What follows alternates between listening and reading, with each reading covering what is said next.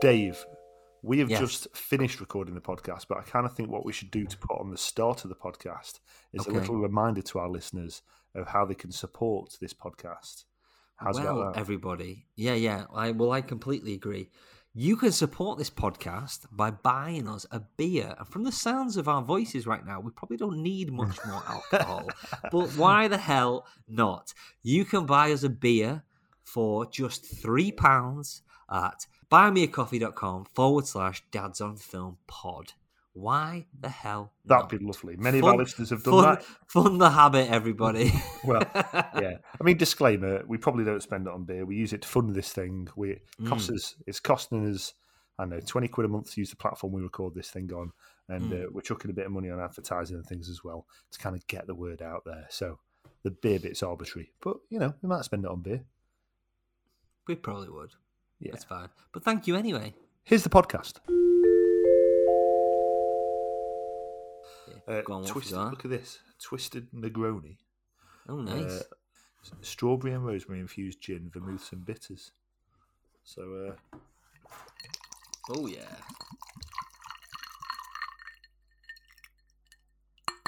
excellent. That sounds have a little drinky. wonderful. That sounds wonderful. Yeah. Well, I've um, I'm committing a cardinal sin here, Yeah. and I'm drinking chilled red wine, Oh, and it is yeah, it's delicious. yeah. Well, that's what some some red wines they do chill in Spain, don't they? Mm. Yeah. I was somebody told I can't remember what who told me, and they were saying that the uh, the locals don't drink sangria because they see it as like a tourist thing. Mm. And uh, what they do is they drink cold red wine, and sometimes they drink cold red wine with lemonade. I'm like, I bet that's absolutely delicious. Oh, But uh, yeah, cheers. Yeah. Cheers. Mm. cheers. Mm. Yeah. How are you? I'm very good, thank you. Enjoying the weather. I've got like a dead. I've got a deadline that I've left till last minute that I've had 18 months to sort out for like this professional development qualification. So I'm just stressing about that. Um, but yeah, now I'll get it done. And uh, yeah, no, I- I'm uh, just I've yeah, just been chilling. Just been got a new routine because Jane having a new job and everything like Oh that. yeah, yeah, yeah. yeah. So it's uh, it's all a bit more, more chaotic. But um, yeah, Hmm. uh, how about you? What have you been doing? Good. I'm being in the face by hay fever right now, which is lovely. Um. Yeah. yeah, uh, but no, other than that, I'm all right. I got, I got a new job. We we Yes. secret, secretly spoke about this last week, but yeah. But now I- you feel I, uh, like have you handed now I feel your like I can, yeah, I can actually talk about it. Yes, I've got, got a new job, so I'm quite excited about starting there in about Amazing. a month's time. Um, working D- from home, so I'm maybe considering building a bit of an office in my garage. My garage is huge, so I Oh, might sort of build a build a little room in there, and then cool. I could pod, I could podcast in there as well. which would be Yeah, that'd be sweet. That's a good idea. yeah, a little maybe, or just move house. I'd rather move house. house if I'm honest. But Um, we'll see. We'll see. they, I mean, presumably they don't know that within the next six months the podcast is going to get really big and we're going to quit our jobs anyway. So Yeah, well, true, true. Um, well, right. What was what did the weekend involve? Just uh, out in the Um. We well, I had a jam packed week last week because it was Ben's birthday. So obviously we spoke on Wednesday. So we did, yeah, we did uh, Knowsley Safari Park. We did went to Gulliver's World, um, Oh, just out of. Warrington. It's horrible. Excellent. Needs needs a good clean. That place is. well, we've got filthy. Gull- Gulliver's Kingdom down our way, and uh, Oh, yeah, nice. a similar in a similar sort of vein. Right, yeah. It's one of them. I've got I've got this kind of like I kind a, a bit of a respect, a weird Mm. respect for like aging, weathered theme parks that are not quite up to scratch. That you know Yeah, they're not. It's not Alton Towers and it's not No. Drayton Manor. It's Yeah. Gulliver's World in Warrington, and it's filthy and rusty. But I'm kind of like, yeah, all right, you're clinging like to it, and I I like enjoy it. that. It's got a, a cool vibe to it. You need to take him to um, Blackpool Pleasure Beach and take him on the yeah, big that's one. even worse. Take him on. Jesus take him on the big one, two. The big a one, one. two, Oh, three, no! four. I'm Dave. And I'm Greg, and we love watching films, Great films, bad films, blockbusters, classics, indie films, cheesy films. superhero films. But as dads, we especially love watching family films with our kids. So we've made a podcast all about it. This is Dads on Film.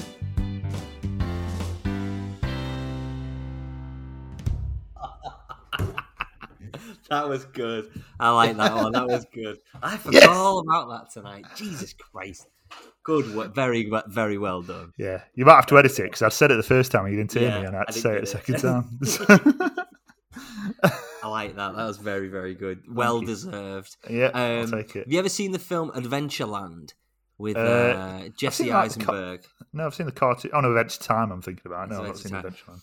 Well, that's that's quite a good film, and it's set. You know, he takes a summer job in this mm. like like old theme park that's not up to scratch. But it's it's it, you know what? It's actually it's directed by the guy who directed Superbad, but it's not mm. like laugh out loud like Superbad, but it's like an that one of those like a slightly off comedies. But it's got a mega cast. Um, yeah.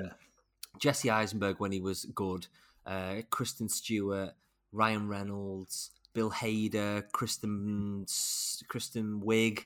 Um, you know, like all those sorts of cool. ones. It's yeah, good. Yeah. yeah. it's really nice. That's a good film. Maybe we'll try and get, get try and get to that yeah. on try the movie find, train. Find a route point. to it on the movie train. Yeah. Um, there's a there's a place. There's a theme park near us. Well, not not right near us. More towards Derby that I used to go to when I was little, called the American Adventure. Ooh. and now it's like it's it was completely abandoned and like you get mm. it's one of these people, places that it's fenced up now but people still break into it to go and like take yeah. it and it's so eerie it's like yeah you can google like, photos of it it's amazing it's like cam there's one camelot yeah up near yeah. us like yeah just off the m6 and that's that was like it was it was running until about maybe five six years ago but it felt like it was bloody abandoned. Yeah, yeah. and now it is just like that yeah. Well like camelot had like you'd have like jousting shows and stuff yeah, like this. Yeah. well this the american adventure had like wild west shows oh that's cool. I like that a lot. man. that's awesome. Okay then. Well that was an interesting detour. Yeah. And then yeah we went down and saw chris and susie at the weekend ah, on, on saturday nice. which was which was really good How's um, uh, how's little Arthur the second? Little Arthur, yeah, Arthur the second is really really good. Lovely seeing him and spending a bit, you know, bit of quality time with him. And we watched cool. the Eurovision from a oh, few weeks wonderful. ago, which was good. But it Did was we win? More, we didn't. Nil point. Ah, um, ah, okay. Uh, but it was far more tame than our usual Eurovisions because we usually do like a big full on drinking game. But there was three children in the house, so I had two beers and two glasses of wine. I was yeah. in bed by about quarter past eleven. Wonderful. That sounds like yeah. my kind of night. Yeah. Have we had any weekend? messages? Oh, okay. Are we doing the weekend? Oh, yeah. My weekend situation. Yeah, it's fine. Have we had any messages? um, yes, we have. Uh, your uncle Pete sent us a message. Um, maybe you want to read that one. Yeah, go I'll go for that. Yeah, he's uh, he said uh, this is on the back of our um, fifty second episode last week, and actually, sort of disclaimer, really, like we kind of made a th- big thing of like, oh, it's a year since our first episode.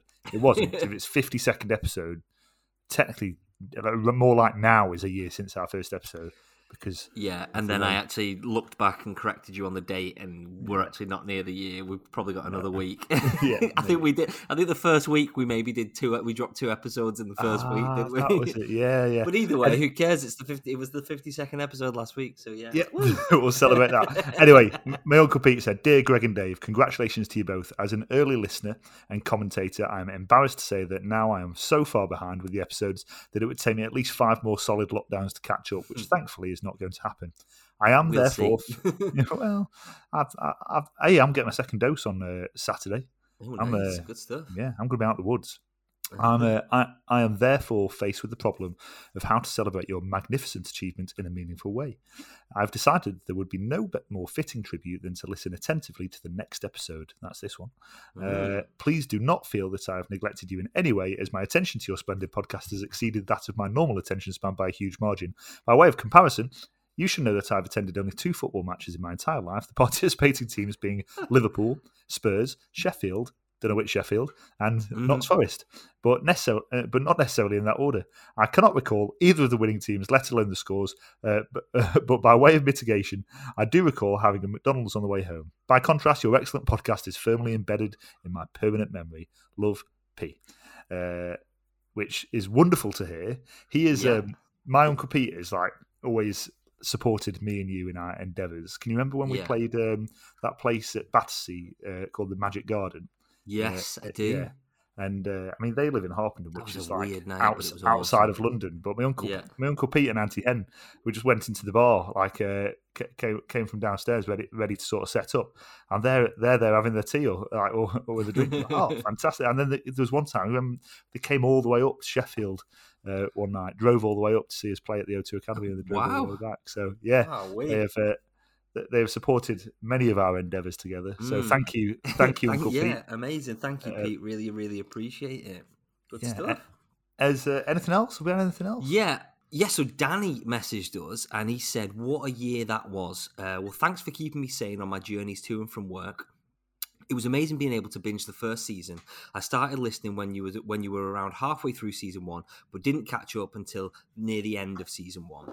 The show truly does better with age, and it's been an amazing journey along the way. Well, thank you. Uh, I want to be more involved, but I hate my own voice, so that he's not sent us any reviews or anything. But that's absolutely fine. We appreciate you listening. Uh, I'm not sophisticated enough to record my awful English language. Anyways, here's to another year. Keep doing what you do. You're both smashing it. P.S. Get that damn Spotify soundtrack episode done. I'm huge on soundtracks. Also, fuck Jared Leto. Yes. Uh, wow. Uh, and we will. We, we do need to sort out Spotify. Yeah, we do. We'll, we'll do that soon. Definitely. We need like an extra bit of time to do it, isn't it? Because Mm. it takes us like an extra day to record Yeah. it, prepare for it, and stuff like that. But we will sort that. That's there on the definitely. back burner. Thank you so Um, much, Danny. Yeah, Uh, lovely, that's lovely, message. Danny, did us a really lovely like appreciate digital card thing as well. yeah, which was cool. Yeah, Yeah. really, really nice. Any more messages? Yeah, Mike messaged us. He said uh, on the back of hearing last week's episode, he said my film highlights of the year really surmised, but when I stumbled upon Palm Springs uh, Yes. and also watched The Departed for the first time. Oh wow. Uh, yeah, so I mean, it's it's nice those moments where you like when you you remember when you see something for the first time, and it's like, yeah, that's good. I'm going to remember that one.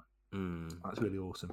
And I think and we keep saying about Palm Springs, it's just such a it's such a palatable film that Yeah. Yeah. like you could recommend it to anyone and you go, yeah, you'll enjoy that because Yeah, it's definitely. just nice. I, I remember I first saw like the trailer for it. and I was like, I think I'm gonna like this, but it might it could just be your sort of throwaway Andy Samberg film. And it's like you say, I just keep coming back to it. I've I've probably Mm. watched it in the past year. I've probably watched it five times, and I'm I'm just not bored of it in the slightest. And that's quite impressive Uh, seeing as it only came out about like six Uh, weeks well, ago. Yeah, and that's fine. yep. This must have been that. but yeah, it's wonderful. But there you go. And then Cool. watching The Departed for the first time, that's cool. That's that's quite a quite a big one in um, you know Well, I a only did film it for the- repertoire. The, the The Departed. Yeah, I only did that for the first time, sort of relatively recently. Like I think before we were podcasting, but like maybe the start of last year or end of 2019 or something like that. Hmm, Yeah, good. Cool. Good. So, Greg, yeah. what the hell's coming up on the show today? Oh, it's me. It's my turn, is it? It well, is we better you. Cue that so. music. Next up, the movie train is pulling up into Life Aquatic Station. Choo choo. We'll sync that up on the edit. Yeah. Um, then we've got this week's film news. Uh, then we're talking about a relatively new um, sort of dual VOD cinema release, Disney's Cruella, starring Emma Stone and Emma Thompson. Uh, this week's So Solid You is Peter Rabbit 2. Uh, which is out at the cinemas at the moment. We've got Everyone's a Critic. Uh, we're getting back on board the movie train. Not sure what line we're taking yet. Um, and then we've got What's on the Box. Yeah. Yeah. Good little well, episode. Let's do this. we're striding into year two of Dads on Film. Oh my gosh, that sounds weird. Take a breath. We're diving diving in.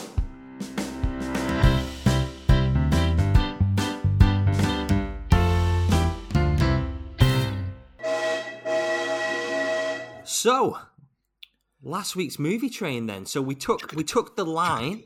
Uh, we took the Noah Baumbach line, didn't we, from Marriage Story? Good, good sound effects there. Yeah, thanks. all the way to uh, the Life Aquatic with Steve Zissou, uh, directed by Wes Anderson, but co-written uh, by Wes Anderson and Noah Baumbach. I feel like we so should definitely. I think we should keep doing a recap of where this train has been. Yeah, Um, definitely. So if if you don't mind, I will, I will give us that Mm. recap. So we started off at No Country for Old Men terminus because that's where that's where the old uh, homework left us off, and then we took Sanctuary the for Cohen. all. Yes, Terminus. yes. Know. Then we took the Coen Brothers line to Inside Llewyn Davis Station, which is another Coen, Coen Brothers film. Then we took the Adam Driver line. Adam Driver's in Inside Llewyn Davis, but he's also in Marriage Story, uh, starring Scarlett Johansson. And we spoke about that last week. So then we've took the Noah Baumbach line because the writer of Mar- Marriage Story was also the writer of The Life Aquatic. What's the full title of it, David? The Life Aquatic with Steve Zissou. Excellent. Okay, and here we are. We've pulled in.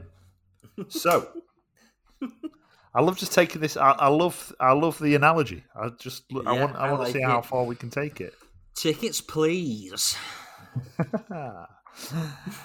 All right. Well, I, I, I guess this is me. Yeah, I suppose so. I, so I, I've seen this film. Um, uh, you know, it, it came out what 2003. Hang on a second. We'll. Let me just get my notes and check. I, I believe you. 2004. I don't believe you. Wow. Ah, Ah, you to get it wrong. God damn it! Uh, I think I get it wrong more than I don't know. yes. And here comes my tea. Fantastic. nice. Say hi to. Bonjour. Ça va? Do you want to try? Hi. Yes, I Hi, hi. do. He says bonjour, ça va, Mhm. and hi, Hi. ça va.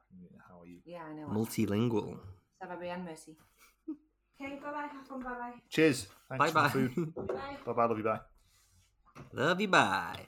Okay, I'll give you a little uh, little synopsis while while you're munching away on your tea. So, uh, The Life Aquatic with Steve Zissou, starring Bill Murray, uh, alongside an all-star cast including Owen Wilson, Cate Blanchett, uh, Anjelica Huston, uh, Jeff Goldblum, Willem Dafoe, etc., etc. Um, and Bill Murray plays Steve Zissou, who is this kind of uh, Jacques Cousteau-esque character, this, this Oceanographer. So, with a plan to exact revenge on a mythical shark that killed his partner, oceanographer Steve Zissou uh, rallies a crew that includes his estranged wife, a journalist, and a man who may or may not be his son to seek his revenge. Yeah? I mean, Yeah. that makes it sound like a thriller. It's definitely not a thriller. Yeah. Yeah. Um, it's Yeah. um. Okay. So so yeah, it's it's a bit. I mean, it's typical sort of Wes Anderson style. Is that I think you were saying last week? It's you're right. It's, Mm. it's got it's got all the hallmarks of Wes Anderson. There's a, a mixture of live action and sort of, um, I guess like animation of sorts. Really, Kind of, Um, it's almost like stop motion, isn't it? Or some of it's kind of claymation. It's all, it's a bit weird. It's very Yeah. weird. yeah, you see you see that in a lot of his films. You see it, not all of them. You see it in well, pro- well, most of them in some to, in somewhere, Mm, but in some- usually yeah, quite a yeah. bit. Um, Grand Bud- Budapest Hotel use it a lot. But anyway, um, Mm. w- that's I mean the, the other hallmarks of Wes, Wes Anderson. Um, I think I enjoy more. He's he's got a thing about symmetry, like f- his Yeah. framing. Everything seems to be Yeah. symmetrical. Everything is sort of um, square on and aligned in a certain way. Um, he uses sort of bold palettes. So in in this, um, all of the crew of the um, what's his boat called again? I forget it. The Belafonte. Belafonte. Belafon- the Belafonte. Yeah, all of the crew of Belafonte have these sort of like woolly, red, bright red seaman caps. Um, one the the main thing I love about Wes Anderson is his style and the aesthetic. Um, but what you also get with Wes Anderson is this sort of deadpan delivery through all of his films. So Hmm. y- you know, th- there's a, there's a certain way that he he captures the performances of his cast, and it's like uh, it's everything's very sort of understated, Hmm. deadpan acting, where I, you know what I mean. No, yeah, It's yeah. like, it's like an No, awkwardness. to it, nobody's showing. Yeah, nobody's showy. It's almost Yeah. as if it's quite stale acting, very wooden acting, but that's the point of it. Yeah, Um, yeah, yeah. But then people do give like incredible performances. You know, look at um, look at uh, look at Ralph Fiennes in Grand Budapest. That's probably for me out of all the Wes Anderson performances, that's probably the, the standout. Um, do you know what I mean? But it's still kind of a slightly wooden performance, but in a in an odd sort of manner. It's yeah, Yeah. It's, it's so interesting. I, I find. definitely. I mean, I mean, in general, I, I I'll always like watching, enjoy watching Wes Anderson films to an extent because you really are sit, watching um, the work of a sort of watching the work of a visionary director or filmmaker who is making the film that is absolutely the, the film that's in his head before he makes it Mm. um, and it's always got his style there. And it- you know, it, the Wes Anderson style is unmistakable, and I'll always admire that, and I'll always appreciate it, and I'll always appreciate, you know, the, the performances he gets, like you said, out of Ralph Fiennes in Grand Budapest Hotel. Um, same with Bill Murray in this, and a lot of the rest of the cast as well. Um, th- there's the humour of it. I like, when I'm in the right frame of mind. And Yeah. and so this is the thing with Wes Anderson. He treads a fine line for me, whereby I've got to be in quite a um, qu- qu- quite, for want of a better word, like a. I've, I've got to have my guard down to enjoy his Mm. films, and I've got to be in the right f- frame of relaxed. And if I'm not, it can really put me off him because sometimes his style can come across as a bit smug. I, I- Yeah, I, okay. I, I, I don't like that I've used that word, but I can't think of a better word right now. But there's there's a sort of smug smugness to the sort of Yeah. the non-acting and the understatedness and the way sort of the flow of the whole film is almost very sort of monotone pedestrian in a way sort of thing it just kind of yeah. moves at a very sort of steady pace and there's no Mm. there's no spikes there's no Yeah. sort of like action bits and then it's, Yeah. it's all just like very very very very sort of steady pace and when I've been in the right frame of mind for Wes Anderson films, I've really, really enjoyed that. Grand Budapest Hotel being sort of a major example of that. Um, uh, what else am I thinking about? Uh, you know, um, Royal Tenenbaums when I first Yeah. saw that. Uh, I was, you know, really enjoyed that. I've not seen Isle of Dogs yet. Um, but I got the same feeling with this as when I first watched Fantastic Mr. Fox. And I just wasn't Wasn't there? settled into it. You know what I mean? Yeah, yeah, yeah. And when I first watched Fantastic Mr. Fox, I was like, "Oh, what this? Oh, what's he doing? Oh, like this isn't a Roald Dahl book." Yeah. You, know, you know what I mean? And I, and I think it is solely because of the mood I was in. I was just like, "Right, I'm gonna I'm gonna watch this now," and it's almost like I'm, I'm gonna get this watched because I needed Mm. knew, I knew I need to get it watched. And I know in a different setting, I would have really really enjoyed it. And it can be a bit marmite like that with Wes Yeah. Anderson because his style is so so defined and so sort of um, crafted that you know it's you I think you've got to be in the mood for it. That said, there's so much great stuff to say about the film. I really love the fact so there's this Bowie soundtrack throughout. So one of the crew members, um, I think it's in Portuguese. Who he's- is he? Um, go on, who is he? He's from um, City of God. No, Yeah, he's the he's the guy. I can't remember his name now. Oh, ah. Uh, no, I'll have to. I'll have to. Like, but he's the guy who like the the when they're at that big disco. Do you remember when they're at that big like party and like someone gets shot and dies? Well, he's there and they try it on with his girlfriend, and then in the yeah. end, he ends up basically join leading the other gang. Do you know what I mean? And like, the, you know, the big kind of shootout at the end where Rocket's in the. Is it Rocket? No, uh, whatever his name is, in the middle with Yeah. his camera. Well, Yeah, it's yeah. it's Little Zay's group versus this guy's group, and it's called like K. Oh, I'm gonna have to look it up because it's really gonna bug me. But it's him, and he's Right, and it's so it, you know, obviously it's, it's Portuguese, isn't it? Because it's because City obviously City God's in Portuguese, isn't it? yeah, Um, yeah, yeah. Oh, amazing! But yeah, Oh, it's quality. cool that Bowie sounds. The Bowie soundtrack's yeah, sick, really, really cool. I could listen to that in its own right.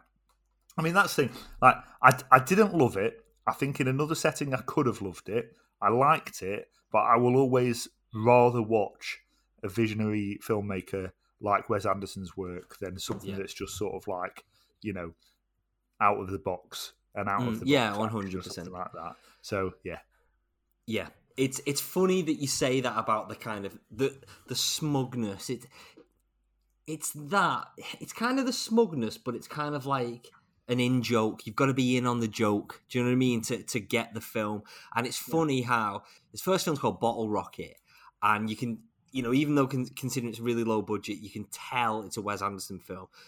Then he did Rushmore, it was amazing. Royal Tenenbaums incredible. And then he did this, and this is his first film where and and I'm, I mean this kind of like in a very grand sense, like he does something a little bit different, and it's so still quite obviously a Wes Anderson film. It's got all the the hallmarks of uh, you know as you said, but it's got things like he shoots on location. Uh, you know, a lot of it's actually set out on the sea, which he's. It's quite hard for him to control those kind of elements in terms of, you know, like you said, the symmetry and the palette and that sort of stuff. So it does feel out of all the Wes Anderson films, Mm. it feels the least Wes Anderson out of them all, if that makes sense. Um, yeah, yeah. but yeah, just to reiterate, it's still very, you know, it's obviously a Wes Anderson film. Um, the the kind of smugness and the in joke his is the film he did after this is called the Darjeeling look, the Darjeeling Limited, and for me that's his like that's my least favorite of all his films. It's it's the it's the most kind of like like you said like that sort of steady pace, nothing much happens in it, you know, or it does, but it kind of chugs along. Uh, movie Mm. train, it's set on a train as well. Uh, but anyway, um, but this, you know, it, it it is what it is. It's it's got that beautiful simplicity, although it's a little bit more of a complex story. Yeah. I liked I like the fact that Bill Murray actually takes center stage in this one, which he's not done in, in since or before in any of the other uh, Wes Anderson films. He's, he's in every single Wes Anderson film, except Bottle Rocket, I think, uh, from what I can yeah. remember. Yeah. But it's really nice seeing Bill Murray take center stage, and actually, it's nice Bill Murray like. You can tell he loves Wes Anderson, and he, you can tell he takes Wes Anderson stuff really seriously. And although he's, you know, he's still just playing Bill Murray like he does, Yeah. it's nice to see him doing something slightly different and actually having a ball while he's doing it. Um, I love how in this film more than the other ones, like you're saying about that kind of chugging along and not, you know, you don't have these peaks and troughs. In this one, I think you actually do because every now and again there's something just completely random in terms of like a humongous gunfight on the boat. You know, some pirates Sure. take over the boat and he just goes crazy and just kills them all. You know, they storm a beach at one point and, and uh, rescue some kidnapped, you know, uh, crew members and things like that. So it's nice to get to a little bit of action and doing something that, that little bit different, but it's Yeah. still got those kind of Wes Anderson, uh, those Wes, Wes Anderson quirks.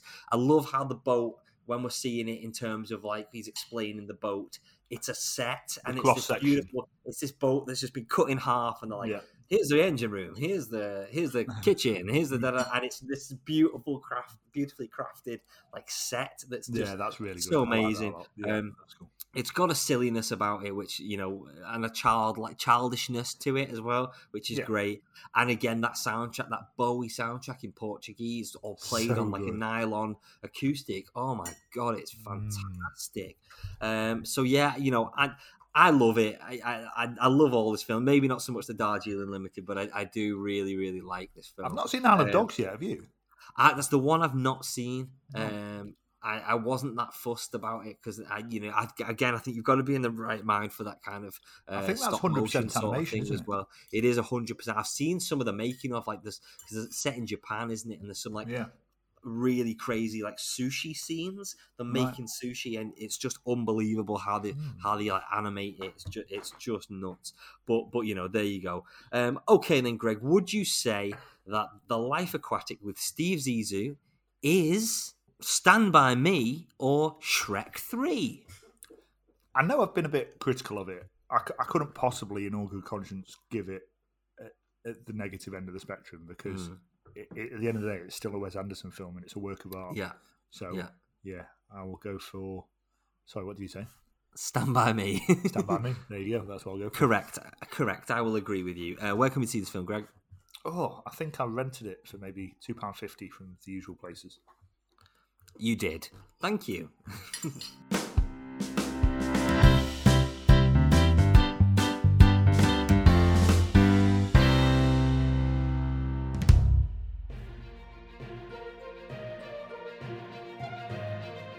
This is the News. Cool. Okay, What do we got? So, uh, not ton. What do we got? Not tons of news this week. Um, first one then uh, announced, and I, I don't really care about this too much, but Wedding Crashers Two has been announced. Oh right. Okay. Yeah. So it baffles me that 'cause some people hold Wedding Crashers to like really, really high regard. Yeah. because I think it kind of came out, you know, after Anchorman and Old School and Dodgeball, and it was when like Vince Vaughn and Wilson were really riding high, um, and it just it just wasn't funny. Do you know what? Rubbish. I'll be honest with you. Never Uh, seen I've it. never- never no, I have seen it. Yeah, yeah. I just hate Vince Vaughn. I, I, Oh, I just can't Oh, stand wow. Vince Vaughn. I really can't stand him. I Oh, just, wow, I don't know what it is. He just, I mean, hate's a strong word, but I think I hate him. I don't mind him. I, it's I- fine. I, don't know what it is. I think some, sometimes when I watch him, it's kind of like, oh, look at what a great time we're having, and it's I don't know what Yeah. I don't know. Maybe it's in the similar sort of way I dislike Seth Rogen. I, I yeah, Hmm. I don't know. I don't know. It is what Some- it is. it is Um, what it is. But yeah, Wedding Crashers, it's not funny. Although Will Ferrell's quite funny as the funeral crasher, quite like that. Yeah, is he called yeah, like yeah. Chuck, and he's a funeral crasher. That's pretty funny. But yeah, Yeah. all the all the original cast coming back. Um, who cares? You know. Um, speaking of Will Ferrell, I, I dipped into the Anchorman, the Ron Burgundy podcast the other day. It's really bad. oh, I've not listened. I've not listened to it. he just No. he's not even got the voice right. It's not even Ron, Ron Ah. Burgundy. It's really weird. I literally gave it two minutes. I was like, Oh, our podcast's better than that. So maybe we'll hold our reactions to this one until after we've done the review. But Cruella uh, 2 has been announced. Okay. let's move on. This is something we mentioned a few months ago, but it's been com- fully been confirmed now and it's happening in 2023. So it's not been confirmed if they're doing a Quiet Place 3. I personally think they will make a, an, a, a Quiet Place Part 3. However, they're doing some Quiet Place spin offs now, set in the same world in different areas and things like that. Um, and this guy, Jeff Nichols, is writing and directing one of them. And Jeff Nichols is a really, really interesting director. He's direct for me, he's directed two films of note. One called Take Shelter, which has Yeah. got uh, Michael Shannon in, and it's uh, this guy, and he's it's almost like a bit, it's a bit like religious to a certain extent. He has these premonitions of this massive storm coming Okay. um, and hit and just destroying everywhere. So he starts Yeah. building this like this like bomb shelter in his garden, and everyone's like, it's almost a bit like Noah. Like people are like, what the hell are you doing? Why are you why are you building that? We're not going to have a tornado. And then obviously. Well, actually, whether it happens or not is another question. Uh, but he made that, and then he made this other film, which is really, really like almost like Spielberg esque, like sci-fi, kind of like ET kind of thing, and it's called it's just called Midnight Special. So it's yeah, it's really cool, like almost like Spielberg esque sci-fi. This child, and he's got kind of like abilities, really, really cool. But anyway, so um, you know, off the back of those two films, I'm really, really excited to see what Jeff Nichols does with with in the, the A Quiet Place world. So yeah, really cool stuff. So yeah, the quiet a quiet place is now a franchise already. Of course it is. It was always going to happen. Let's face it. Yes. Um, yep.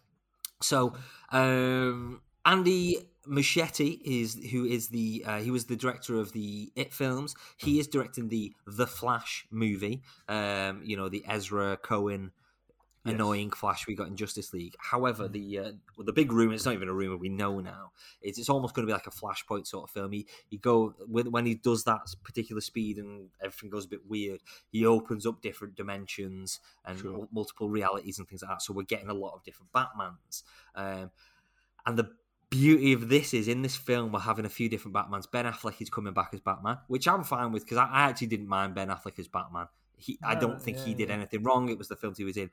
But Michael Keaton is coming back as Batman, as this old, this- weathered Batman. I've seen the suit. I've seen. Yeah, so this is so Andy Muschietti has tweeted a picture of the suit, and it is that beautiful Yellow yellow. Tim Tim Burton mm. Batman badge that we grew up with, but it's just got a drop of blood on it, and it looks brutal. And Yeah. I, I'm not on board with Ezra Cohen as the Flash. I, I thought, thought thought he was so twitchy and annoying and just rubbish. But Yeah. Michael Keaton as Batman, come on, Yeah, man. amazing, love it, love it. I'm Did Batman. I? I'm Batman. Yeah, I showed you that speech in our the, the at the graduation. That beautiful speech, and he's like, "And if I could leave you with two words, I'll leave you with these." I'm Batman. It's so good, so good, wonderful, um, cool. And then the final bit of news, uh, which I thought was quite interesting, there's this new film be, that's currently in production called Babylon. So it's directed by Damien Chazelle, who directed La La Land. He did Whiplash before that, and then he did uh, First Man, you know, the Neil Armstrong one. So he's got a pretty great track record of films there. Um, Yeah. It's set in like the 1920s, 1930s, and it's to do with um, Hollywood and that kind of move from uh, silent pictures to talkies. Uh, but the, you know the uh, cast pretty amazing. Uh, Brad Pitt, Margot Robbie's in there, uh, and others. But you know Damien Chazelle, really really interesting director. So I'm, I'm quite uh, you know uh, I'm, I'm quite interested to see what he does with this one. What do you Excellent. Yeah, um, that Good. sounds exciting to me too. Yeah, I'm, I'm, I'm down for that.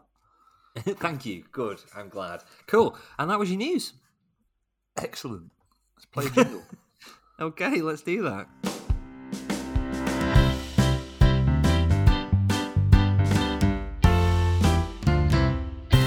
Cruella de Vil. That's beautifully sang there, Gregory. Well done. Thanks. Oh, Because I've had a Negroni. In fact, before we start this, I'm just going to go and get a beer. Oof. Ooh. You eating a bloody Mars ice ice lolly ice Yeah, cream? So, so good. oh, mate. I'm Well, going to. uh, earlier. I was like, I'm happy then. controversially, the Snickers ones are better. You know what I've fallen in love with? Uh, crunchy clusters or crunchy bites or something. Mm. You know, like in the purple bag. Oh, amazing. They're Mm. amazing. Truly amazing. Amazing. anyway, okay, so Cruella, Gregory. So this came out last Friday. We- We've got round to it, and it's like like we said earlier. It's it's one of these sort of odd, silly dual releases now that uh, that unfortunately due to COVID has has been thrust upon us. So it came out in the cinemas on Friday, as well as that dual release on that Disney Premium for you know twenty pound uh, to watch this film, which is bloody stupid, ridiculous. Just Mm, throw that out there. yeah, yeah. Um. But yeah, Cruella is a uh, it's a live action. It's one of these live action prequels that Disney seems to be obsessed with at the minute of their villains and giving their villains a bit of a backstory and making them far more sympathetic, which is stupid.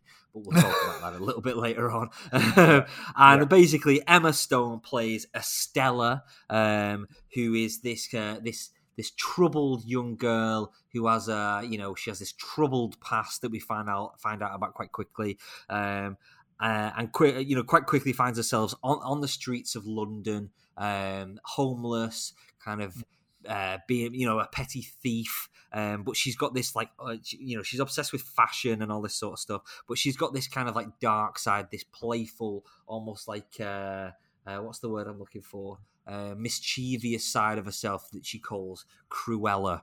Um, I wonder who she's going to turn into, Greg. Ooh. Just yeah, just ridiculous.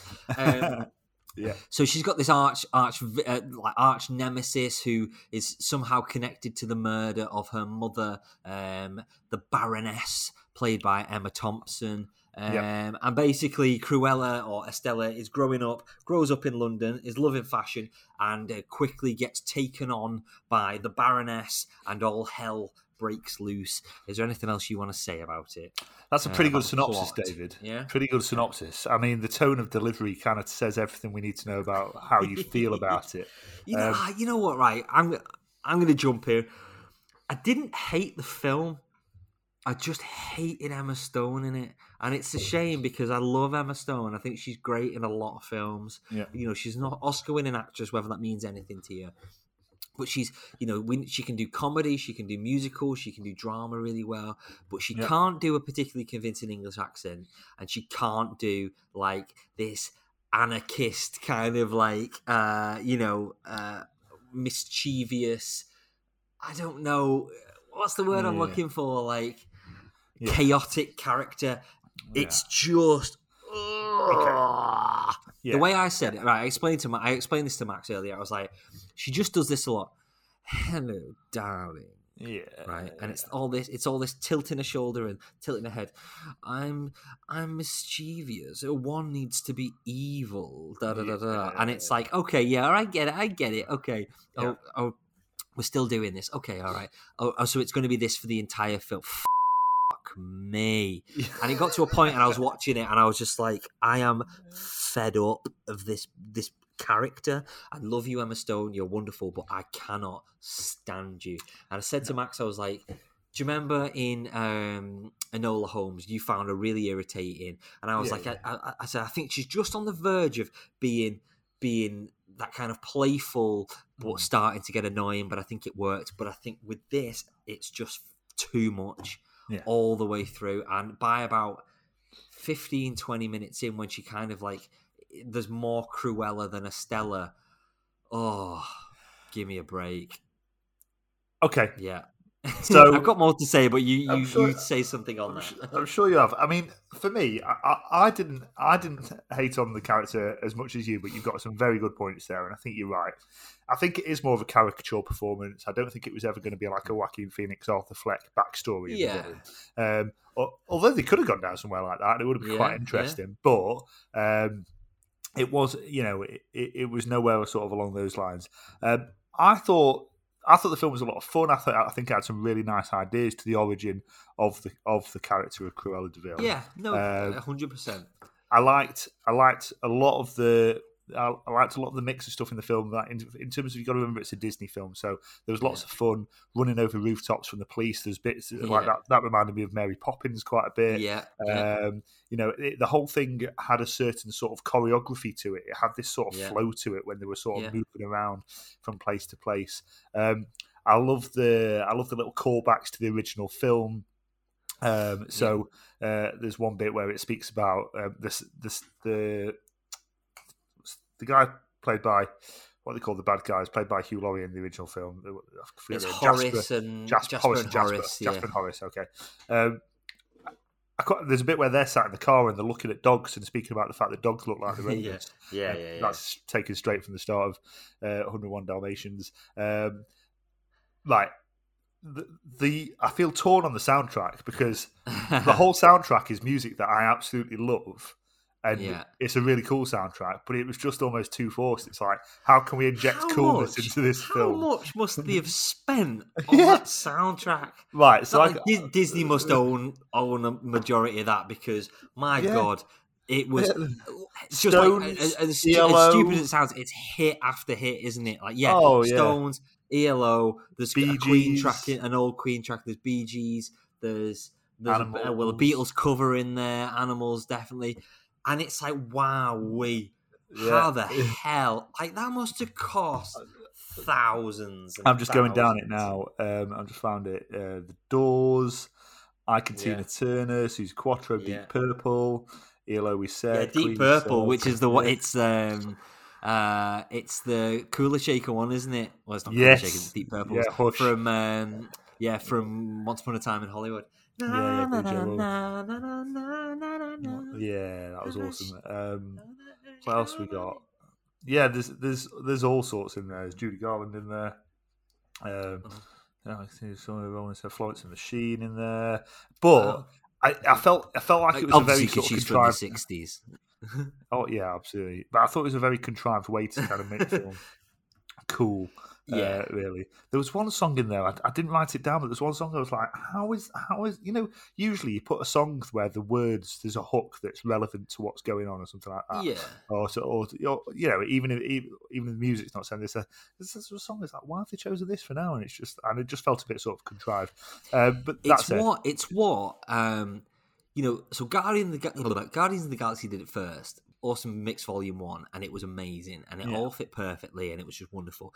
And then other films started trying to jump on that bandwagon, and the the the prime example was um, the Suicide Squad. Oh no, Suicide Squad, not the Suicide Squad.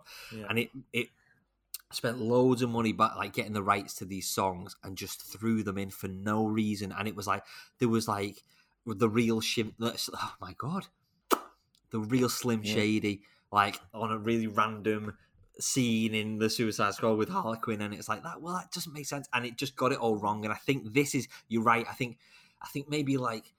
75% worked wonderfully uh, but then Yeah. that, that 25% just did not work and it was No. all it was all wrong and it was just and again it was there just to kind of be this cool thing and sadly it didn't quite work Yeah, absolutely. I mean, y- y- you know, on the whole, I, I did really enjoy it, and I thought, you know, as as fu- we we had a big discussion about Disney live action films. Well, we spoke specifically about Mm. remakes, but this can come under that umbrella. Um, nearly a year ago now, and um, yeah and you know we're quite critical of a lot of them. I think out of a lot of them, I, I, for me, this comes up higher than m- many of the others. Um, yeah I think it's the, one big thing though is the, the character turn, which you can see coming from a mile off, obviously, because that's what the whole film's Mm. Yeah. about. I just felt it was too jarring and not that believable. yeah There wasn't a. It, it was.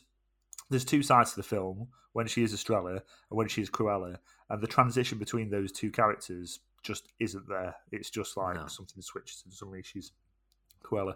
Um, I, I mean, there's a lot of nice sort of stuff there that sort of references, like you sort of Jekyll and Hyde, light versus Yeah. dark sort of thing, Mm. um, and, and and I like all that. That sort of feeling to it all. Um, I like the performance of the cast. I especially I thought Emma Thompson Uh, having a really good time. I, I mean, Yeah. I, I enjoy her in anything. She's she's wonderful. Um, I actually I really liked um, Paul Walter Hauser, um, who plays I forget Jasper or Horace. Jasper, he plays the- Jasper. The yeah, the, the more guy from. one. Oh right, okay, yeah.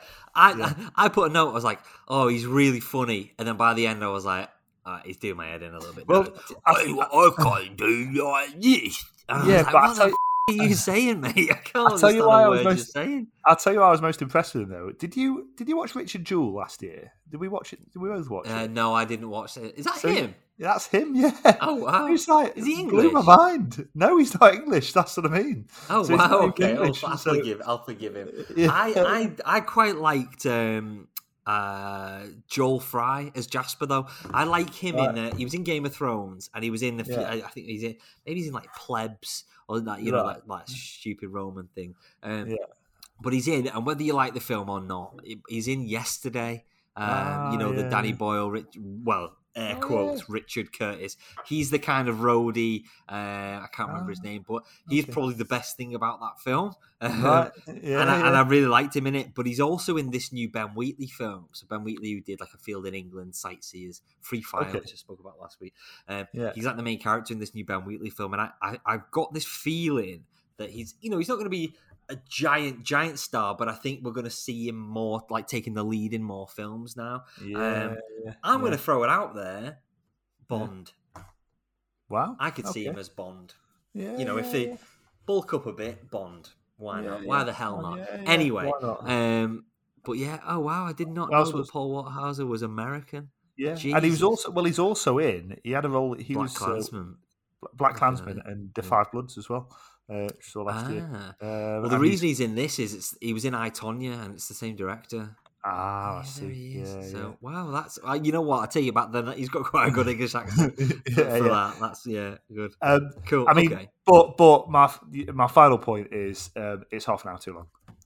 Oh, it's so long. It's like well over two hours, and it doesn't need to be. Two and a quarter. Um, so, all right, I'll, I'll I won't dwell on the on the Emma uh, Emma Stone sort of stuff. Uh, No. Just these are just the notes I was making throughout, and again, as usual, I was watching it at like three in the morning, and then like quarter to seven this morning, and all that sort of stuff. Yeah. First of all, uh, when she's a little girl, she's in school, and, and her quirky thing to do is she turns a, uh, her blazer of a uh, a school blazer inside out, so it's all like cool Yeah. patterns. Are you, Will Fresh Smith Prince? did that first. Fresh Prince did that first. Yeah, definitely. Uh, second one was fake dogs. Some of the Yeah. worst CGI I've seen for these dogs. it was Oh, yeah, ridiculous. good. when you Yeah. look back at 101 Dalmatians, the live action one, which was like 20 odd years ago, yeah, no CGI at all for these and dogs. they made it look like Beautiful. 101. Absolutely amazing. And then this Yeah. one, there's three three Dalmatians and they look all the way through. Rubbish. Um, how much did they spend on the soundtrack? I did say, yeah. Um, what I did like is this film has a bit more of, you know, an air quotes edge than most of the Disney origins, but that doesn't make it edgy. Putting somebody in Doc Martens doesn't make them edgy. Do you know what I mean? Or playing bloody "I Want to Be Your Dog" doesn't really make you edgy. Do you, uh, I, I think it's it's Yeah. kind of it's like plastic punk. You know, it's like Blink One Eighty Two, Yeah. my favorite band, but it's like you know bubblegum punk or whatever. Yeah, so it, yeah. it's not it's not quite there, but I think it's Disney punk. Let's face it. You know, it's it's uh, uh, you know obviously there's the links there to Vivienne Westwood and all that sort of stuff, but it's not quite.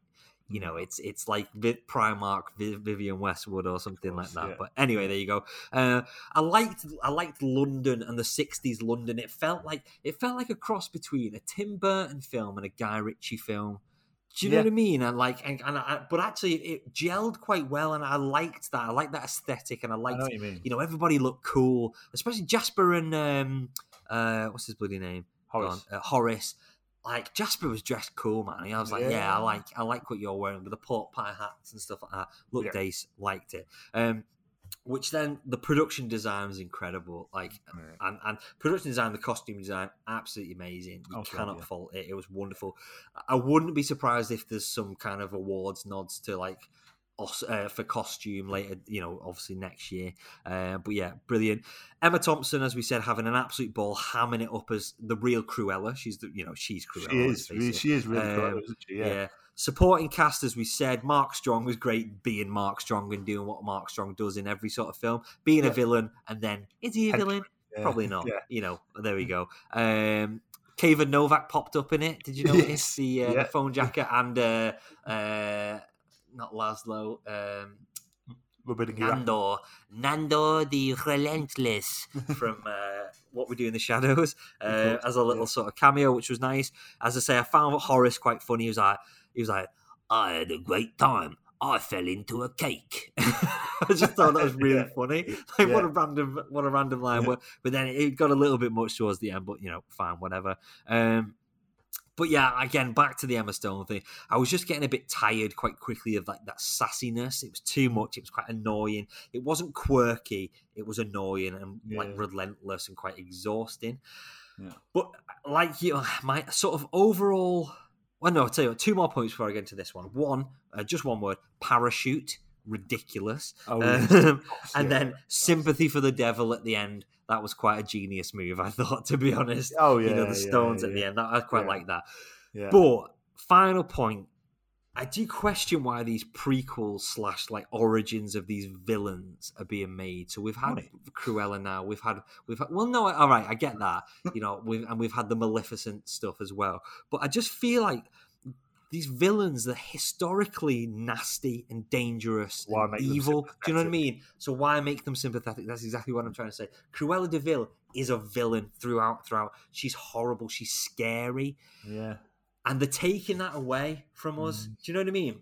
As a child, more so, more so in the in the kind of animated one rather than the live action. Cruella de Vil is horrible. She's ghastly. She's you know Mm. she's gruesome, and although you know it's technically the same character, but it's like well actually now she's not scary.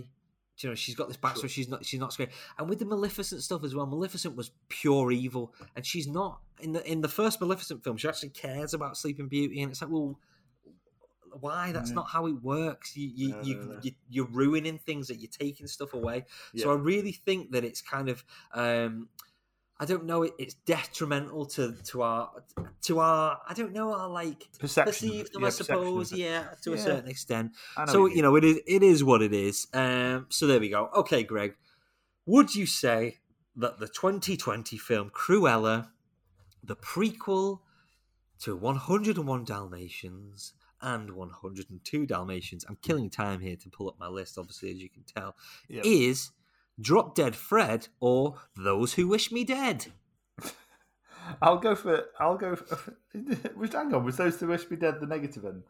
Um, well there was for me i wrote the list all right uh, yeah, yeah, I, I- I thought it was it was a good romp that I'd, I'd recommend families to just go and see, and why not? But uh, you know, there's a lot there's a lot to be said about it, but it's it's a bit of fun. Yeah, I, I just I, I, cou- I couldn't sit and watch it again because I mm. was literally just, oh you it'd be a nice film if it wasn't if Cruella wasn't in it. Yeah, so I'm going for those who wish me dead. Yeah, I, I'm Okay. yeah I'm not on we'll go opposite ends. We will disagree. That's there fine. There you go. There you go. And they're making a sequel. Of course, they're making a sequel. Well, Why we'll not? Be there. We'll be there. Which which villain do you think they're going to do a prequel for next? If it's Jafar, I'm going to blow my Scar. No. Um, No. Okay. I want to Ursula. They'll do an Ursula from um, Little Mermaid. Bet you. Bet you. Yeah, bet you. Okay then. Where can we see this film, Greg?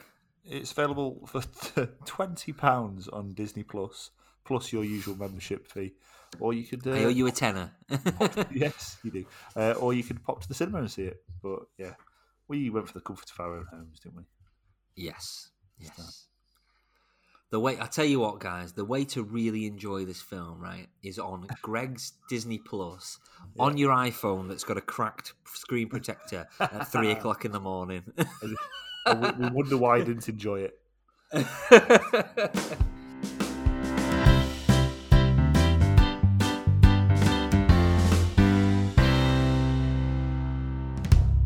All right, Greg, got a little question for you, and this was sent in from John. Uh, I thought, you know, we'll throw it in. We'll throw it in halfway through. What film trope, if any, do you hate? For me, time travel is almost always. That was from from John. So, is there a particular film trope that really like winds you up, or you know, you don't agree with, or what? Um, There's one thing for me, and it's not necessarily a film trope, but there's something in film that really pisses me off because it's so unrealistic, and it could be it could be the most thought out, beautiful, you know, beautifully amazing film ever. But Yeah. for me, in a film, somebody knock, somebody goes up to a front door, right? They knock on the front door. Somebody answers that door straight away. That doesn't happen. it doesn't happen in real life. yeah, yeah, You sat yeah. in the living room and go, "Is that the door? yeah, that no? That wasn't the door." And then yeah, that's pretty bad. Shit, there's the front door, and there's a Uh, dash to the front door. well, People well- answer the door too quickly in films. It pisses me off. in a similar vein to what you've said, um, I, I mean, it's not a trope, but poor editing where you get, you know, like when you get a reverse shot of someone, Yeah, I know you mean. a conversation I know what going, it's just like, Yeah, I know I'm only looking at their lips from a very acute angle, but they do not match up with what they're saying in the slightest. That's lazy editing. That's really Yeah, lazy yeah. editing. yeah. Um, yeah, no. Uh, um, in in terms of a film trope, something that winds me up. Um, you you don't see it all that often, but when when you do see it, I I just want to tell the screen where to go, and it's when you're watching a film, and usually it's for a book adaptation, and at the end of the film, that person starts writing a book or something like that. It's just like get lost.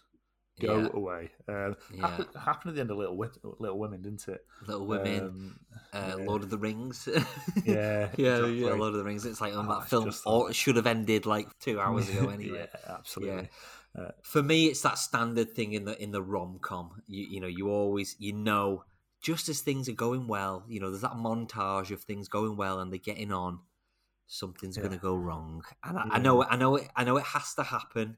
You know, it's it's the it's Yeah. just the way films work, and the, and it's it's. But yeah, uh, and it, but it's just like, oh come on, Yeah, we know what's going to happen, and you're going to end up with Matthew McConaughey at the end. We all are, Greg. We're all going to end up with Matthew McConaughey. That's But uh, that's the. Yeah, I, for me, I, do, I do appreciate things that break the mold of the the old formula um, Mm. for genre films. Um, really.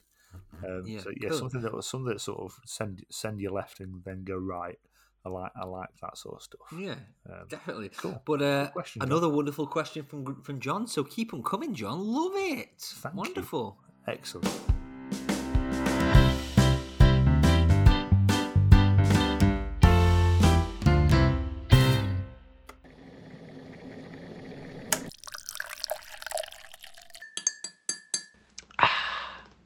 PG tips. Thank you, Elliot. Yes, it is time for PG tips, and uh, this week we are talking about um, the the sequel we have all been waiting for for so long throughout the whole of the pandemic, which was originally Wait, wait, wait. Is this a sequel with James Corden in it? yes, I, for one, cannot wait. Tell me more. yes, well, it, it was originally scheduled to come out March last year in time for Easter 2020. Oh, God damn it. It was probably one of the first films that got pushed back, and uh. Yes, an entire year, and uh, it's just come out. Peter Rabbit Two, The Runaway, um, Okay. directed again by Will Gluck, who did the first one, and starring Rose Byrne, Domhnall Gleeson, uh, Elizabeth Debicki, Margot Robbie, James Corden voicing some of the um, cast of the rabbits. Oh, and um, David Oyelowo, who uh, is Spooks of Spooks fame. He's in there as well Yeah. as, as the sort of Dr. Martin Luther King. that's right. Um, yeah, so w- we leave off on the on the back of whatever happened in the first film. I'll be honest with you, I cannot remember what happened in the first film. I've not seen Uh, the first film. um, but at the start of this, oh, by the way, let's just say you've not seen this. I took my kids. oh, I, I just not watching this film. I took the kids to see it at the cinema the other day, and um, basically, after loads of going on, you've got um, young Mister McGregor is getting married to um, B. I wonder, I wonder who B is. Um, who's played? Ah, I get it. I see, get it. See what they've done there. Um, he's played by, Played by the Australian. yeah, yeah, exactly. Um, and there's a wedding going on, and all the rabbits are there, and everything all looks harmonious, and Yeah. everyone's getting on, and it's all fine. Um, and then what happens is uh, Peter Peter sort of is accepting this sort of new life, but after, uh, there's a honeymoon, um, and Mr. McGregor and B are writing these storybooks, and they've got a little shop near Windermere, and these storybooks based on Peter and his friends. And look what they've done. So they've realised they've listened to all the criticism from the first film Yeah. about how it's such a far cry from the original story in the books, and they've decided to like go right. We're going to double down. We are going to make this so unbelievable, unbelievably meta. We're going to make it self-referential and everything as we can. And, and it's kind of like they, they, they've said, right? How do we deal with all the criticisms? And the only way for them to that they've seen way to save it or to make the most of all the criticism is to become like just so incredibly self-aware about how bad the first film was that it makes it okay, supposedly, because they know Mhm. about it. Is what it is Yeah. really. Um, anyway, there's these books that they're writing, and there's a publisher involved, and the publisher wants to get his hands on the book, and uh, and, and so they're making a deal, but also the publisher is putting all these ideas in the head to make it sort sort of sell out the franchise and take it to like Peter Rabbit in space and things like that. Um, and um, the, you know, when he's speaking to B, uh, he says, "You know, have you got any ideas for the books?" And she says, "No, not really." Well, I guess I do have a framework for a twenty-three book series. You know, you know, you- you know like Mm. or referring to the whole sort of you know book series. Um, and she says. Uh, there's another bit where she says, "No, my book is personal to me. I'd be spinning in my grave if it was ever adapted into some sassy hip fest purely for commercial gain," and which is a direct quote from yeah. a famous reviewer who said that about Yes. the first film. Um, Actually, I, I heard his review of this film as well. Yeah. And uh, yeah. yeah, yeah. um, so you know for, for me for me all of that was just sort of too on the nose and too sort of like you know it's okay that it's bad because look we know about it there's one bit one of the things james corden was criticized for was having an annoying voice in the first film um, and oh why's my music just started just play on something i've got strokes in my ear You're being played off. reptilia. yeah, yeah. Um, and uh, there's a, there's a bit where because they can't hear the rabbit speak for most of the film at least, but then there's a bit where suddenly they can hear the rabbit speak. Is that how it works? They can't Yeah. hear them. They can't hear them speak, but then Right. and I didn't even realise this until towards the end of the film where one of them says, "Did you just speak?" Oh yeah, whoops. There's no reason why they can suddenly hear them speak, but there's a bit when they can't hear them speak, and they look at the rabbit, Peter Rabbit, and he's got this sort. He's trying to shake this sort of um, this stigma about him, about him being mischievous and being really naughty. And he says, "I bet I, he looks like he's got a really annoying voice." And obviously, James Corden doing the voice and says, "I've not got an annoying voice, have I?" Uh, and there, there you are, more sort of self-referential Ah. stuff. Um, I don't know. They try and be cool. They put Boulevard of Broken Dreams into it um, Because that, of cause bit that's relevant Exactly. 20 years old. exactly. Yeah. well, nearly. Jesus Christ. Um, you know, you got Lenny James playing a you know a London wide boy bad guy who you know starts off thinking he's an ally, who's his dad's friend, and I mean, it completely goes on the road and goes off around London and goes to farmers markets and all sorts of stuff. There's heist elements to it which are pretty interesting and pretty fun. There are fun bits to it. There are fun sort of parts to it where there's like sort of like enjoyable little sort of set pieces and stuff. And to be honest with you, I preferred the whole thing to the first film, but Yeah. that's that's not saying a great deal, really. It's still a bad film, and it, it's really annoying because they're probably going to make a third film and Yeah. a fourth film, and who knows? Um, my kids enjoyed it. My kids sat Matilda, you know, sitting on the edge of a seat, bunny hanging out of her mouth, enjoying watching the other rabbits. She's eating Um, rabbit. Yeah, she, that's that's her. Um, All right. Well, I want to throw this out there because I've not seen them. From what I've heard from everything, is James Corden is just so miscast. Who would you cast as Peter Rabbit? he was so in in when they animated originally when they animated the books for like I don't know CBBC or whatever like I used Yeah. to watch when I was little. He was so soft voiced and gentle. Yeah. Like Yeah. the whole thing about the whole series was gentle to me. Like I think I think the whole thing for me and I think I don't know I don't know whether taste whether the attention span and the taste of children in what they watch has changed, or whether you know media has decided that it's changed, so they've changed it. And you know what I mean? Because Yeah. nothing is gentle and slow paced anymore. But I just think See- there's a lot of stuff when I used to mm. watch it. It was gentle and slow paced and, and nice. Brum, I, Rosie and Jim. Yeah, you know. yeah, yeah.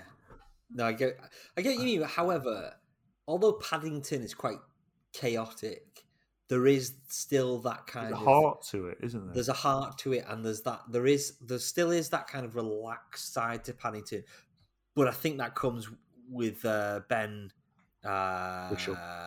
Wishaw, yeah, Ben Whishaw's you know voice acting. He would be great as Peter Rabbit, but obviously we're not going to do that. How about something like um, I've got two options for you. One Yeah. if right, so a young a younger voice Peter Peter Rabbit, Daniel Radcliffe. Okay, yeah, yeah, yeah, yeah, I hear that more than James Corden. yeah. An older, slightly older Eddie Redmayne, maybe, Yeah, Maybe. how can it, yeah, 'cause Maybe a it's it's got to be more. or even if you want to take that step further, Martin Freeman. Yeah, I could. I could- I his could- his, I his could voice is probably a bit I grav- too, hear bit too Martin gravelly now. Really? Maybe. I'd, yeah, I'd, I'd get I'd get a young young very sort of like well spoken male British actor to do it Hmm. o- over Corden and his squeakiness. High pitch. It's the high pitch. It's Just, I the. just hate him. I just, I, d- I don't. I, Oh. I don't hate him as much as you do, but I just. He is annoying. everything Um, is just so insincere with James Corden. Yeah. and and I just ah, everything's fake. And even when he's acting now, and I, I'm not, I don't like, I'm not a Gavin and Stacey fan, but I watched that, I watched that last kind of, um, Yeah. you know, the reunion or whatever it was, and even even in that, I was just like, I just don't believe a single thing that he's that he's saying. yeah. Oh, I, I, I, the I man. like going at Stacey more than you. Um, I just don't find it funny. yeah. Anyway, uh, we're going off on one here, Greg. Where can we see Peter Rabbit too, Gregory? it's out in the cinemas now. Mr. McGregory. yes, yes. Oh. Well done. Beautiful stuff. Do you know what? I will say this. I will say Go on. this. It's it's a million times better than Peter Rabbit. Let's go, Peter Rabbit. Have you not seen the TV series Peter No, Rabbit? no. Oh Jesus! Where Put would I watch theme song the for that TV song. series? Let's go.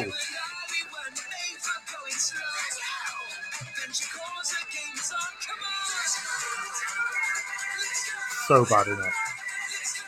Let's go. It's like when they it's like when they redid Thunderbirds and they decided that it needed to have all this.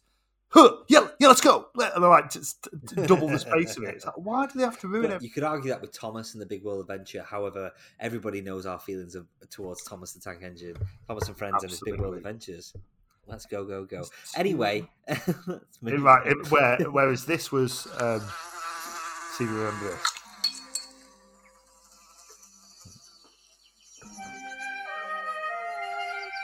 yeah, one hundred percent.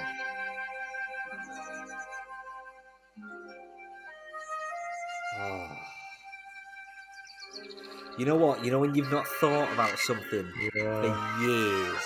absolutely. Wow. Wow. That's proper takes you back, doesn't it? Yeah. And it's just got little cuts of rabbits and stuff. I love that. Oh, that's made me a little bit emotional. I Yeah. don't know why.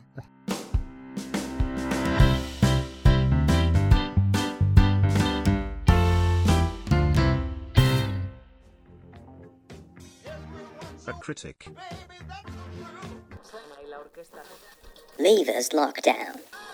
Isolation viewing, day two, film four, the whole nine yards. This is genuinely one of my all time favourite films. It's a comedy crime caper with quite a clever and funny script about a miserable dentist who's stuck in a miserable marriage. Um, his wife essentially tries to get him killed, but the dentist uh, ends up befriending his hitman. Um, the cast is great. Uh, yeah, Matthew Perry is just playing Chandler, but people, there's, uh, it's got Bruce Willis in it, who's brilliant, um, which is becoming a rarity these days. Uh, Kevin Pollak is in it as a ridiculous villain. Um, got Amanda Peet, who's uh, like a funny ditzy character. Um, but for me, the the late great Michael Clarke Duncan steals every single scene he's in in this film. He's absolutely fantastic and in it. So funny. Um, if you haven't seen it before, I highly recommend it. I think it's a bit of a hidden gem. I heard this amazing story the other day, and whether it's well, you know, take it or leave it, whether it's true or not. But I think this is cool. When was the last time you watched Empire Strikes Back? Oh, uh, probably. Uh, actually, no. I, I watched it um, when you know the cinemas opened last summer. Yeah, yeah, yeah. They showed it the You went to the cinema, yeah. Yeah, yeah. I remember because I, I seem to remember you saying you watched it quite recently. So I heard the story is, you know, when they first get to Cloud City, um, Yeah.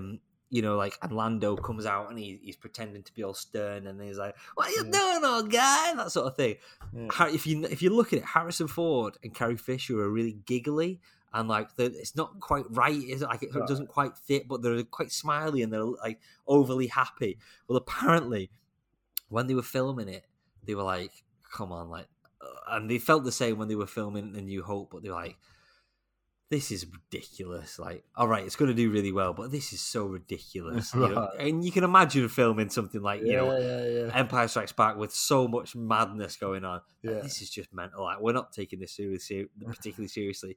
So the night before they filmed that scene, they went. They were in LA and they went to. Oh no, they must have been in London because they filmed it in London. They went to Eric Idle's house Right. and just did a load of coke with with Eric Idle and Mick Jagger.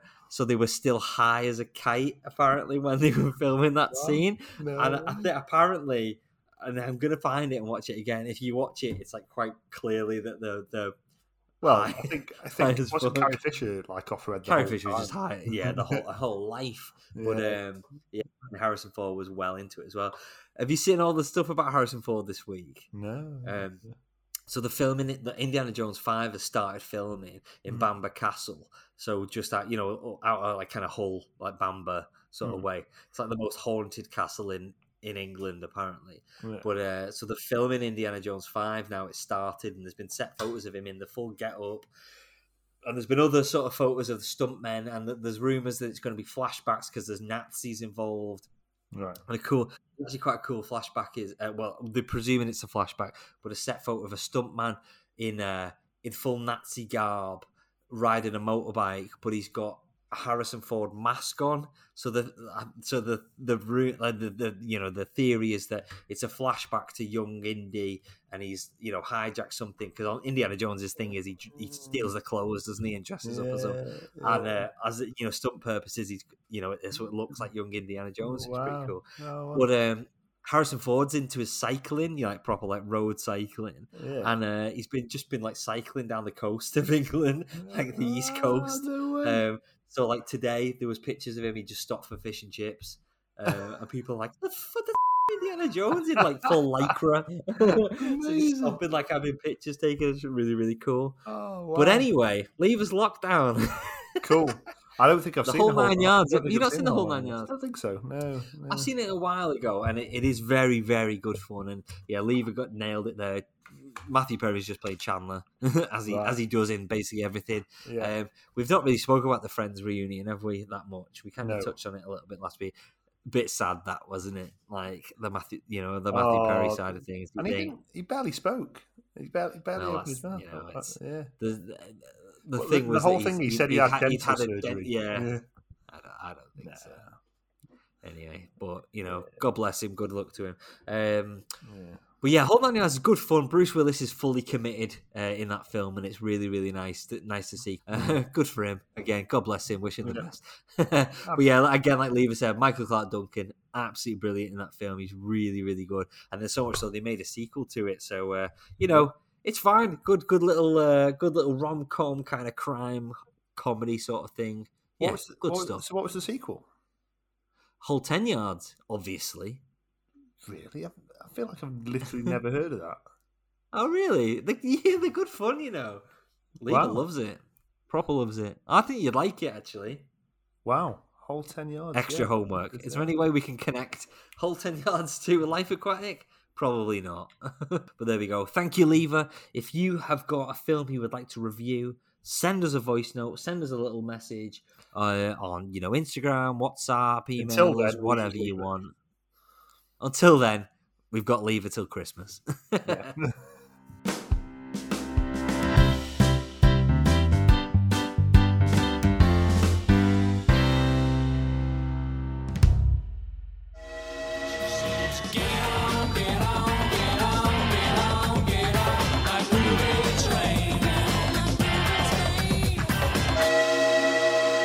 okay, then. So, Greg, it's time. Get your ticket out. We're ready to get aboard the old movie train. Choo choo. Okay, so uh, as we said at the start, our, our, our station last week uh, was, well, our destination last week was uh, The Life Aquatic with Steve Zissou. So, where the hell are we going next? Well, I'll tell you where we're going next, Greg. Okay. Get that uh, metro map out because Cameron has set us a film. Excellent. Which line are we taking? Well, well, well, I, well, actually, Greg, there's two ways we can go about this. We could go the Bill Murray line, or we could go the Cate Blanchett line. It's completely up to you. Do you know, I, I fancy taking the Cate Blanchett line. I believe it's a it's a bit more scenic. It's a bit of a smoother journey, and it's it's a route uh, less Over the less Australian outback. Absolutely. all the way to a film called Coffee and Cigarettes. So this is directed by uh, Jim Jarmusch, who uh, directed the film. Well, he directed loads of films. Uh, Ghost Dog, The Way of the Samurai, which is like late nineties. Um, but uh, a film quite recently was called The Dead Don't Die, which is like this weird sort of kind of zombie. Well, it was a zombie film that had like all his, you know, the regulars: Bill Murray, um, uh, Iggy Pop, believe it or not, Yeah. um, and it also had an old uh, one of the old lines uh, from uh, White Stripes. In coffee and cigarettes, yeah. Oh no, so I'm talking about Dead Don't Die. Oh, right, sorry, Um, one of the old lines was uh, uh, Adam Driver, who he turns up in the Dead Don't Die as well. Ah. But anyway, this is Coffee and Cigarettes. So basically, this film is a series of vignettes. uh, It's 2003, um, a series of vignettes that all have coffee and cigarettes in common. But check this out for a cast. You ready? Yeah. Bill Murray, Tom Waits, Roberto Benigni, uh, who was the guy from uh, Life Is Beautiful, Yeah. RZA. RZA. Oh my god. Right. Mm. Steven Wright or Steve Wright, you know, the uh, the Radio Reservoir 2 Dogs. no, Reservoir Dogs. Steve Buscemi, Iggy Pop, uh, Vinnie Wow. Vella. Um, who else we got in there? Cate Blanchett, obviously. Jack White, Meg Yeah. White, Alfred Molina, Steve Coogan, Wow. The GZA. You know, it's a lot of Wu Tang Clan in there, Greg. Yeah. So, uh, you know, what the hell? What the what the hell is this film? But I'm intrigued. Yes. You know, excellent. Thank so, you, Greg, Cameron. where the hell can we see this film? I believe it's available to rent for two pound forty nine from you know the usual places. Good. I, for one, cannot wait.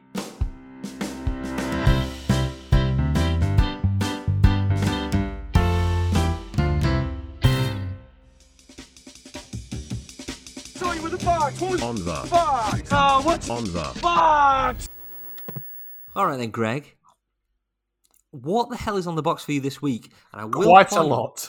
point out there's some bloody great films on this week. But what is it for you? Yeah, absolutely. I mean, there's some honourable mentions. There's lo- lo- there's loads of stuff. There's A um, lot of honourable mentions. yeah. Um, there's Paddington Two. There's Despicable Me Two. I'm just going as as I'm sort of seeing them again now. Uh, there's Yeah. Dodgeball we saw earlier. Um, there is hang on a second. Notting Hill's on. Um, Jason Bourne's on. The Bodyguard. Bridesmaids. 28 days later. However, I am going to go for Channel 5 seem to have Okay. on repeat all week um, the Sheffield Great, the Full Monty. Yes. Uh, Yes. uh, and that, I mean, amongst other times, it's on at 9 pm, uh, Channel 5 on Sunday, 13th of June. So there you go. Good. If you, I can't imagine many people have not seen it, but if you haven't seen it, get it on. David, what is on the box for you this week? Well, again, other honourable mentions. I want to point out a few. Forty Year Old Virgin. I think you maybe you said. Uh, you've got Fern Gully. Remember Fern Gully, which essentially is Avatar. Um, that is on on Saturday, eleven o'clock a.m. on uh, Film Four. You've got what else? You got? There was loads of cool stuff. Uh, bloody Starship Troopers, which is terrible, but it's bloody great. Evolution. Remember Evolution with uh, David Duchovny Um, Saturday, well, that's on Saturday at five to seven on the film four. But for me, right, so I'm going for this film, and you will never have watched this film. I don't intend on you ever watching this film, but it's one for me. And me and my sisters watched this years and years ago. So Jen Jules, this is what this one's for you guys, right? Here you go. You ready? This evening, Friday the 11th of June at 25 past 11 on Five Star, there is a film called The Hand That Rocks the Cradle. Okay. And I just want to point out that this is a terrible, terrible erotic thriller. Probably not even erotic. Um, I think Julianne Moore pops up in there. Um, and it's Ooh, just this. It, it, it, Oh, but it's a sex, Um, and it's off the back of the kind of like single white female kind of you know those sorts those sorts of films where there's like the nanny is obsessed with the family and she tries to take over the Okay. family by getting rid of the mother, you know that sort of thing. Okay. Um, it's you know it's pr- pretty bad, Hmm. but uh, I watched it when I was about eight years old, and I was like, this film is like this is a scary film. It's not scary at all, but you know, a bit of nostalgia. If you want a bit of a '90s thriller, watch The Hand That Rocks the Cradle on Friday, the 11th of June. So today Okay. at 11:25, you will probably regret it, but it's fine. right, there you go. There you go. Let us know what you guys are watching on the box this week.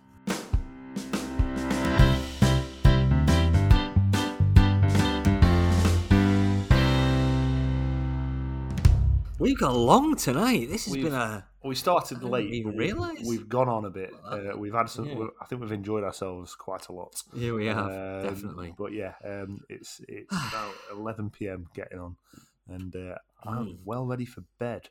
Yeah, I'm ready to get in bed, and then probably about ten minutes later, my son waking up, and then Max will feed him, and then I'll wind him probably watching uh, Coffee and Cigarettes or Mythic Quest, which actually is great. Okay. Mythic Quest is that yeah, it's the that new. Well, it's not new; it's on season two now, but that TV show on uh, Apple TV Plus is pretty great. Actually. Cool. Yeah, it's good. Good stuff. Excellent. What is the weekend? What do you do? Ah, um, so today, Friday, um, not tons. It's Friday. My niece has. We usually see. We tend to see like Max's family on a Friday night, but uh, my niece has COVID, so not gonna. that won't be happen. happening. No. And she usually comes and cleans my house as well on Friday, and she's not doing it Oh, now. Uh, we're gonna have a barbecue with my family on Saturday. Mhm. Uh, maybe go to this like there's a this particular park that we know of, and it's got like lots of fountains and things like that, which Cool. Ben will want to run through and all that kind of stuff. So yeah, nice, nice little weekend planned. How about you? Sounds marvelous. I have got a pass out on Saturday, and uh, Pardon?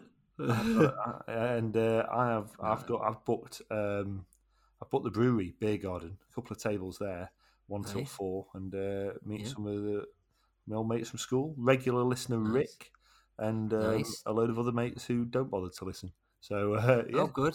uh, other than that you know oh, we've got got a little bit of a Friday thing going on with some uh, mates who are parents and that and so have a few drinks around theirs I think Friday night Password this week, Greg.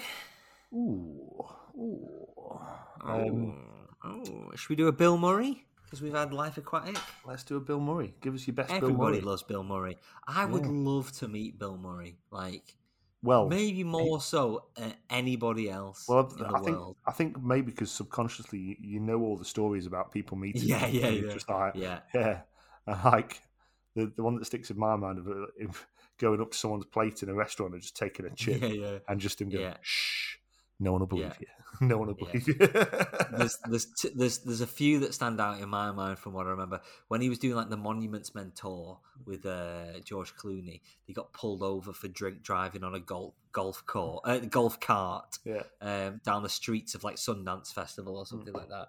And Mm-hmm. then the best one was in um, what's that golf course? Is it St Andrews? Is it like Scotland? Scotland. Yeah, yeah. Yeah, he was. He loves golf, doesn't he? And he, he, I think he went to the the Masters. Yeah. Yeah, it's the Masters, St Andrews, and um, ended up. we were showing our golf ignorance. We're going to get people Yeah, listening yeah. going, "What are you on What the hell are you talking about? Three? No, that one. You having that one? yes, Uh, I see what you and basically tur went back to like these girls' halls of residence, not in like a seedy way, but just because he loves a good bloody drink and a good time. mean. And did all the washing up for them, and they were like Bill Ah. Murray stayed at our house for like three days or something. I just love him. I would love to meet Bill Murray and just you know have a good drink and maybe a bit of a. Yeah, well, all right, a good drink with Bill Murray. yeah, yeah, yeah, yeah, yeah, Yeah, yeah. absolutely.